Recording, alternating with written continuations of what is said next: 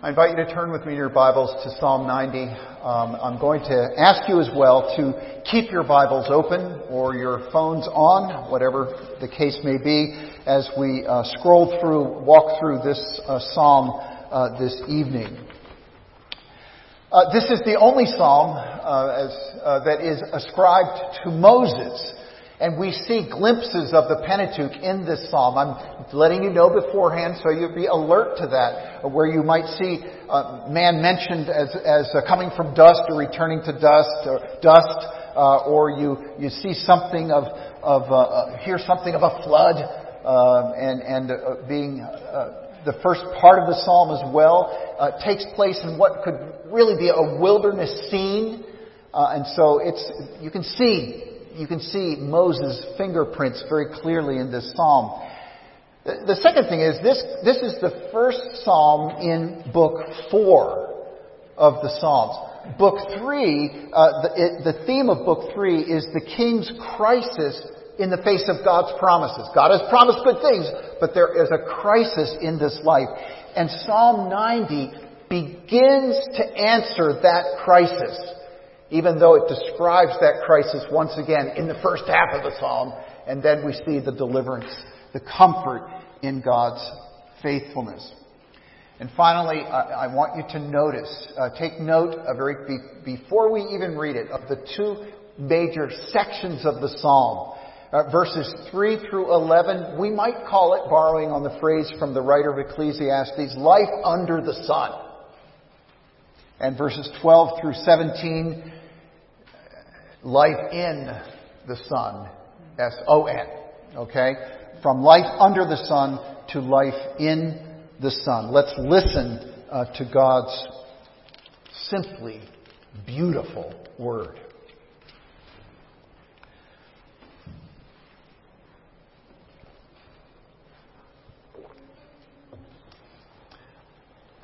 Lord, you have been our dwelling place in all generations. Before the mountains were brought forth, or ever you had formed the earth and the world, uh, from everlasting to everlasting, you are God. You return man to dust and say, Return, O children of man, for a thousand years in your sight are but as yesterday when it is past, or as a watch in the night. You sweep them away as with a flood they are like a dream, like grass that is renewed in the morning. In the morning it flourishes and is renewed. In the evening it fades and withers. For we are brought to an end by your anger. By your wrath we are dismayed. You have set our iniquities before you, our secret sins in the light of your presence. For all our days pass away under your wrath. We bring our years to an end um, like a sigh. The years of our life are 70 or even by reason of strength 80, yet their span is but toil and trouble. They are soon gone and we fly away. Who considers the power of your anger and your wrath according to the fear of you? So, teach us to number our days that we may get a heart of wisdom Return, O Lord. How long? Have pity on your servants. Satisfy us in the morning with your steadfast love, that we may rejoice and be glad all our days. Make us glad for as many days as you have afflicted us, and for as many years as we have seen evil. Let your work be shown to your servants, and your glorious power to their children. Let the favor of the Lord our God be upon us and establish the work of our hands upon us. Yes, establish the work of our hands. This is God's word. This psalm opens up beautifully. God is our dwelling place. God is our dwelling place. What comes to your mind when you think about home? I think of comfort. I think of blessed peace.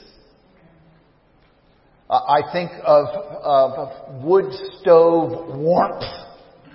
Just love it to walk in that house in the wintertime. Uh, I think it's a place where we get recharged, and borrowing from Jackson Browne, uh, we go that we are recharged so that we can get up and do it again, day after day after day. I think also of the words of Robert Frost, home is where um, when you have to go there, they have to take you in. I'm not sure that's quite the way I'd like to phrase it, but home, a place of comfort. We think of hospitality. We think of warmth. God is our home. Uh, before and above creation, He is our ultimate environment. In Him we live and move and have our being. And yet, verses 3 through 11 describe a somewhat inhospitable place. Uh, they, it describes it describes a rather uninviting home, if you want to look at it that way. That's why I've called it life under the sun. It is the life in which we live in a world that is fallen. And we see, first of all, in verses 3 through 6, that God is contrasted to us very vividly. God is timeless. We are finite. Our lives are fleeting. Finite and fleeting. The first thing we see in, in, uh, in verse 3 is that we will die. We will return uh, to dust. Um, it is inescapable. Um, you are dust, and to dust you shall return, is the quotation from Genesis chapter 3. We are always, always, even now, on our way back to dust. Inescapable. And how is it that we who are dust can be at home with an infinite and eternal God? And then God, God sees time, experiences time so much differently than we do. He sees a millennium as if it were yesterday. I don't know if you've ever thought about this, but the 11th century was an amazing century.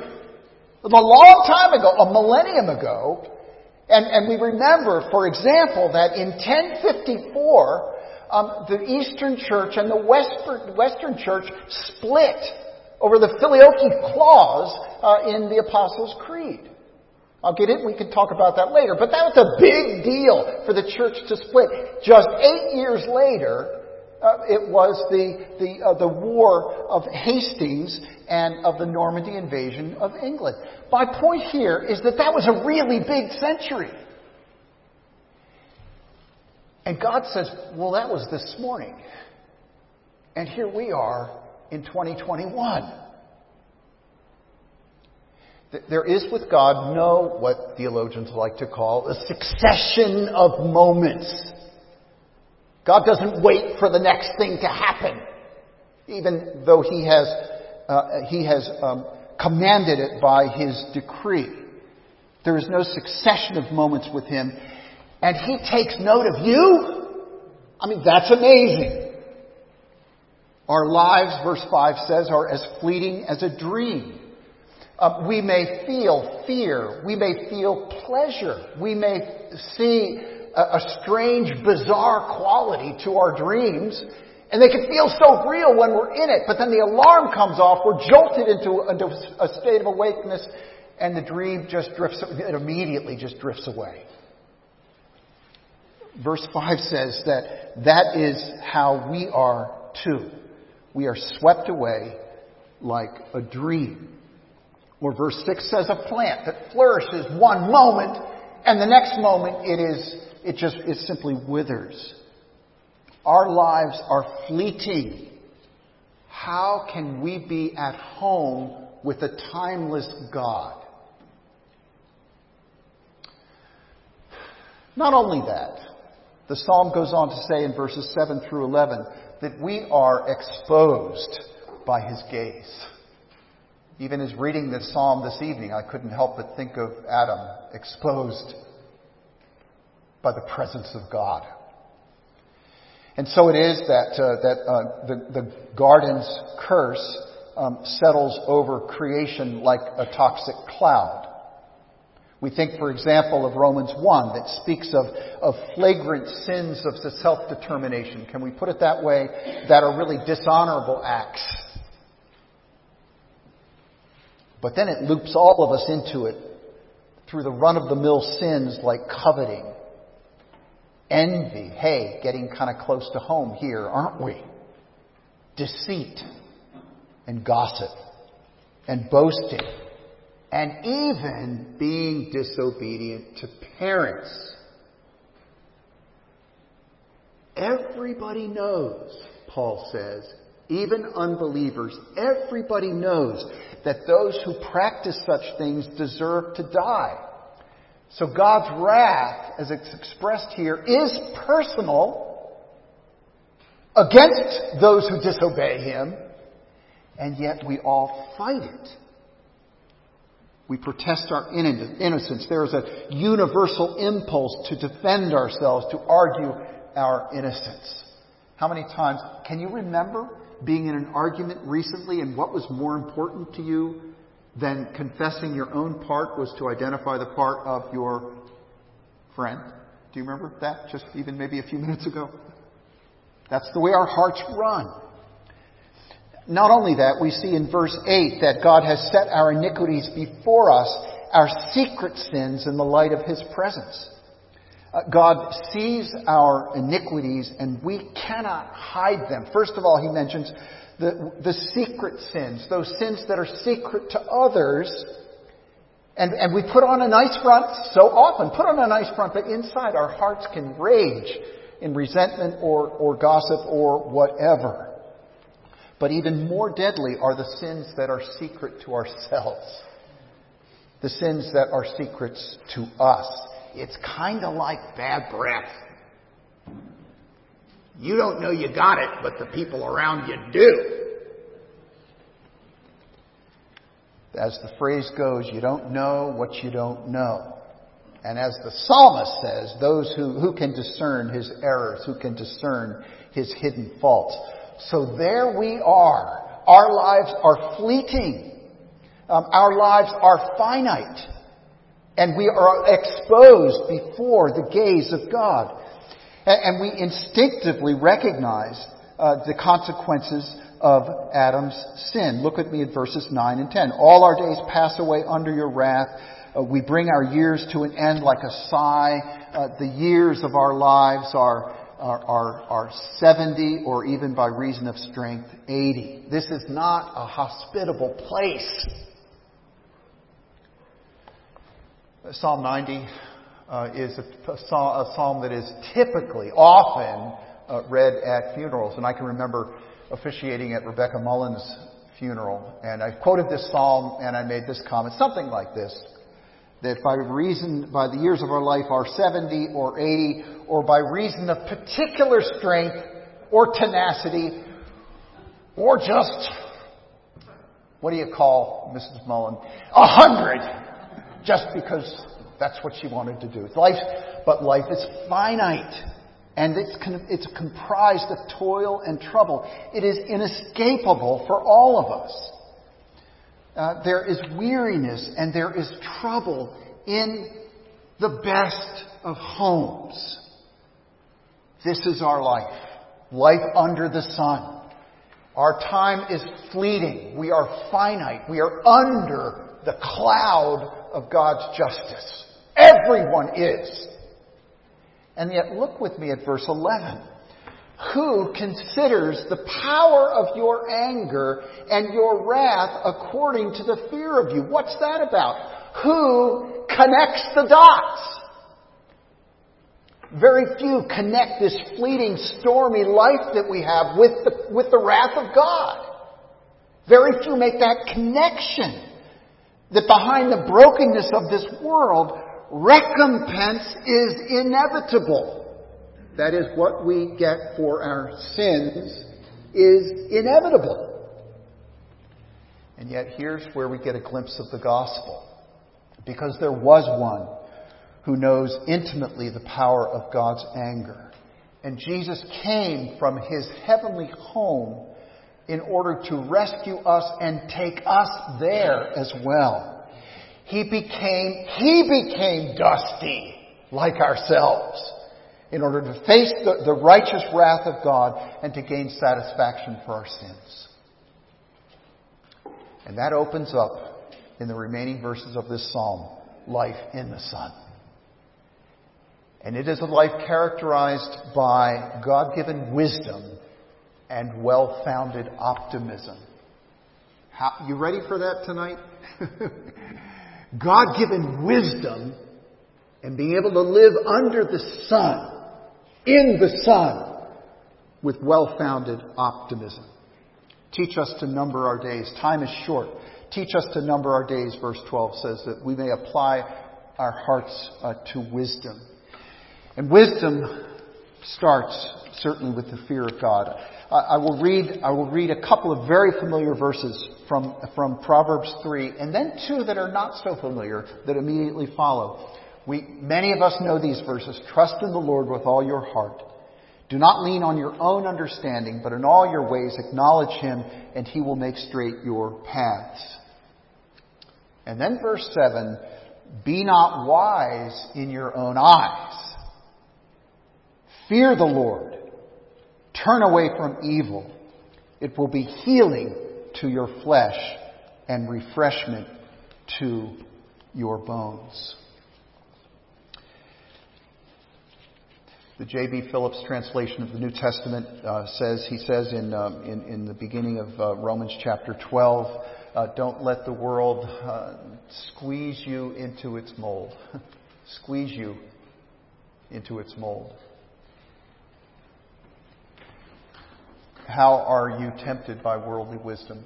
Um, in this in this election cycle, I, I just I just the world squeezes the church into its mold. Can I put it that way? How are we tempted, all of us, by worldly wisdom? I, I, I, expect to see and read some distressing articles in the paper in the last couple of days about those who are on different sides of the political spectrum uh, become enemies and, frankly, even fear for their lives. Truly, fear for their lives. Um, it is common for us to become enemies with those with whom we di- to, with those with whom we disagree politically. And as part of that, we paint them in the worst possible light, and even tragically, more tragically, deny them in our own minds human dignity. And that becomes an excuse for hating them. Uh, in the church, as we deal with differences among ourselves, we may not allow the divisions in the world out there to affect us. We simply may not do that. That is allowing worldly wisdom to shape the way we act in the church. We may disagree, but we work hard at understanding, and we never reject a person who disagrees with us. And that is common in the world. Teach us to number our days. We are here a relatively short time. Let us fear you and love our fellow men. There are echoes in verse 13. There are echoes of, uh, of, of verse 3. remember at verse 3 it says, You return man to dust and say, Return, O children of man. But look at here. Look in verse 13. It says, it says Return, O Lord. Have pity uh, on your servants. You return to dust. You remember your frailty. And then we say to the Lord, Lord, you turn back to us in mercy. You help us. We yearn and receive His presence with us, and we receive also His coming to us. We have the presence. We have His presence uh, with us, and He is coming for us. Be our home throughout all generations. So the first thing, the first thing we have, apply your hearts to wisdom. Pursue wisdom. Pursue the fear of the Lord. Pursue the fear of the Lord. Pursue wisdom. The second thing, this is where we have some well-founded optimism in two areas. And the first one is, God calls us to be satisfied in Him, to pursue our satisfaction in God. And he's, in fact, He says, make that your prayer every day. Now, I want you to think about what it's like for you to wake up on any given morning. Okay? You get yourself back in your bedroom and you hear that uh, lovely alarm clock sound. Some of you may not use alarm clocks, don't need them anymore. Some of you do. And you wake up, what is the first thing that crowds into your mind? It'd be fun to hear what you have to say about that. The first thing that crowds into your mind. For some, it could be anxiety just because of things you know that are ahead of you that day. For others, this could be a big sigh of, oh no, another one. I'm tired. I know that sometimes when I wake up, there's a sense of a little bit of franticness in my stomach, and before I even get out of bed, I feel like I'm behind. Not a great day to, the way to start the day. We pray for a sense of love from God. Uh, I stumbled across a prayer about a, about a, oh, a year ago, I guess, and have used it myself every day, most days, and have shared it with others who feel like it's appropriate. And in that prayer, that morning prayer, uh, there's there's a desire um, to to um, for Lord, give me enough love for this day. And the first the first prayer then is the first way to express that is love from you, so I'm not scared or driven. That's the first way we need to express or need to experience God's love it, from God that we are not scared or driven. You see, we do know that we're finite. Of course, we know that. Yet, even for Christians, people can be too big and God can be too small. And even for Christians, there might be a gnawing, inflamed conscience that does not find its rest in Jesus as frequently as it should. And so God calls us to start your morning. Listen to this. God calls you to start your morning with the prayer, uh, Lord, um, satisfy us in the morning, this morning. Satisfy me this morning with your unfailing love. And it's not we do not something we do just once, because look at what he says. He says, so that um, we may rejoice and be glad all our days, all of them. And so how appropriate that this is a this is this is a prayer we mutter under our breath before we even get out of bed. Satisfy us in the morning with your steadfast love that we may be rejoice and be glad all, all our days. Now, why does God want that for you? Why does God want that for you? It's not that He's offering us some little emotional jolt, like a cup of coffee, to sort of lift us up for a little bit, and then we sort of fizzle out as the day goes by. It's not that. I think instead, for people like me, and maybe people like you, um, we sometimes can settle for right knowledge of God and do it almost with a self congratulating air. And, and, yet miss out on the vital presence of our loving the Lord and His steadfast love. And it reminds me of uh, John Piper makes draws this picture that that uh, that you, you you go to the rim of the Grand Canyon, okay, and it, it, it's really not not been there. That would be a good thing to put on your bucket list. It is a st- fabulous sight, but it would be like going to the Grand Canyon, and and you're right there. I won't jump, but you're right there on the on the edge of it, and you hold up in front of your face a little postcard of the Grand Canyon, and you find it fascinating to look at that postcard instead of seeing the chasm open up. We can settle for knowledge of God that is true and beautiful, but doesn't yet reach the heart, the, the depths of our heart. And so God says, God says, this is your prayer. Let me satisfy you with my steadfast love so that you can live a life daily, daily of joy in Him. You see, when we truly apprehend God's beauty, beauty, we cannot help but be satisfied. Let, us go on though. Uh, then, then verse 15. This is a strange one. Make us glad as for many days you have afflicted us, and for as many years as we've seen evil. It seems unrealistic, sort of, but it almost sounds almost dishonest, as if we are to pretend that we like suffering and toil. We enjoy pain. I think what the Lord is, is getting at here, as I, as I see this, is that we oftentimes have a better grasp on God's greatness than we do on His goodness. We oftentimes have a better grasp of His greatness than we have of His goodness. I'll remind you again of Heidelberg 26. He will turn uh, my good, He will turn to my good whatever adversity He sends me in this sad, sad world. He is able to do this because He is Almighty God. He desires to do it because He's a faithful Father. Everything that comes into our lives, difficult, struggles, disappointments, by God's kind hand because He's going to work that adversity to our benefit.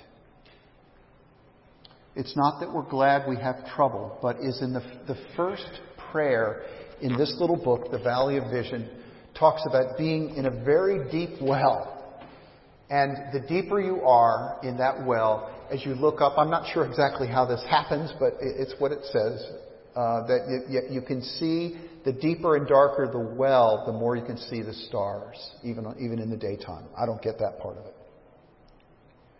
But the point of it is, the deeper we are in these difficult times, it is our opportunity to go deeper with Jesus. And that is always good. I've had the opportunity in this past year to, to hear the stories of a couple of different people undergoing enormous problems and difficulties in, in their lives. And in, and in both cases, there was a turning to Christ for faith, for salvation, because they were desperate for God. People, even as believers, we can be desperate for God, and we find Him. There is an expectancy here, an expectancy as we seek Him and are satisfied in Him. But there's also an expectancy and an optimism uh, finding our, our, hope in God in verses 16 and 17. Uh, let your work be shown to your servants and your glorious power to their children. Uh, Israel saw all kinds of wonders. They saw the, the, sea split wide open and they were able to walk in the opening. There was bread from heaven. We sang about it earlier. There, there was sweetness and joy coming from a rock. The rock that was struck was Jesus himself, feeding his people in the desert. And yet we too see God's redemptive power at work. And the psalmist here is, is saying, expect to see his wonders even His grace in today's wilderness. Expect to see His wonders, the wonders of His grace. Here, here's one that I see regularly, and I marvel every time. When I see a Christian humbling himself, humbling herself before the Lord, and confessing pride or willfulness or whatever it might be. Oh, when a Christian repents, it is a deep work of God, and it is beautiful.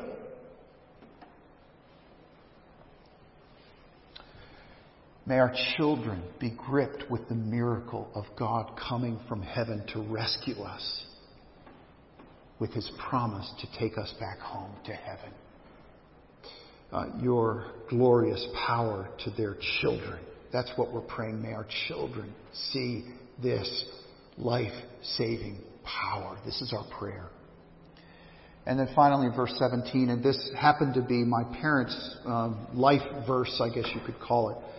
Uh, let the favor of the Lord our God be upon us and establish the work of our hands upon us. Yes, establish the work of our hands.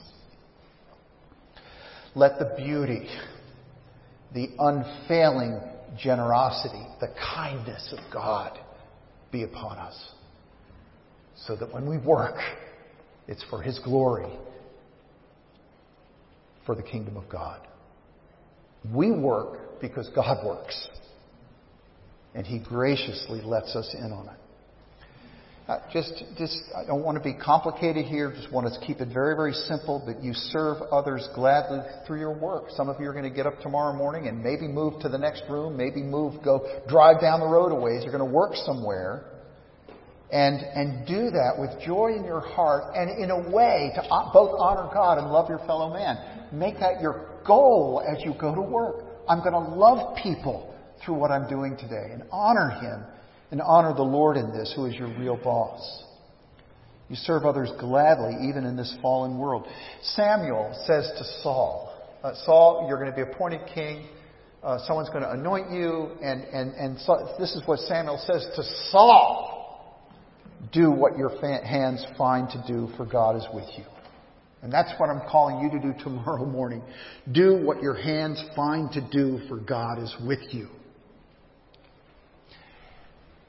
We also, however, look beyond the horizon of our own experience now, and we look to, beyond the horizon to heaven coming down.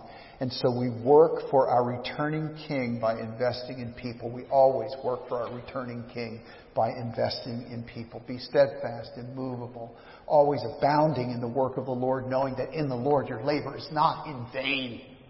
Never in vain. Do you want to change the world? Oh my goodness.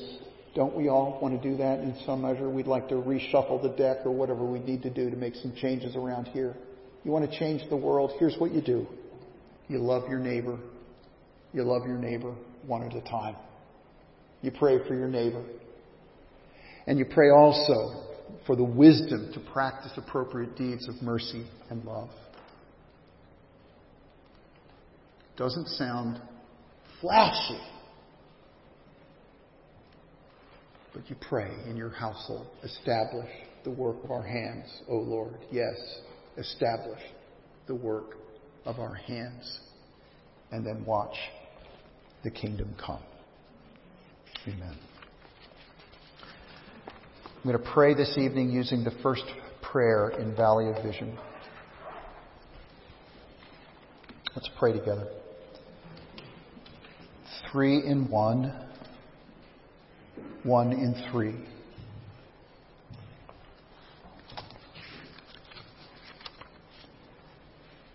Lord, you are high and holy, meek and lowly.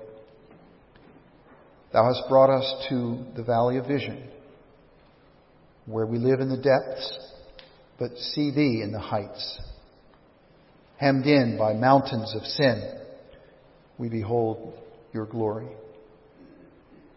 Let us learn by paradox that the way down is the way up, that to be low is to be high, that the broken heart is a healed heart, that the contrite spirit is the rejoicing spirit, that the repenting soul is the victorious soul that to have nothing is to possess all, that to bear the cross is to wear the crown, that to give is to receive, that the valley is the place of vision. Lord, in the daytime, stars can be seen from the deepest wells, and the deeper the wells, the brighter your stars shine. Let us find your light in our darkness, your life in our death, your joy in our sorrow, your grace in our sin, your riches in our poverty, your glory in our valley. In the name of Jesus we pray. Amen.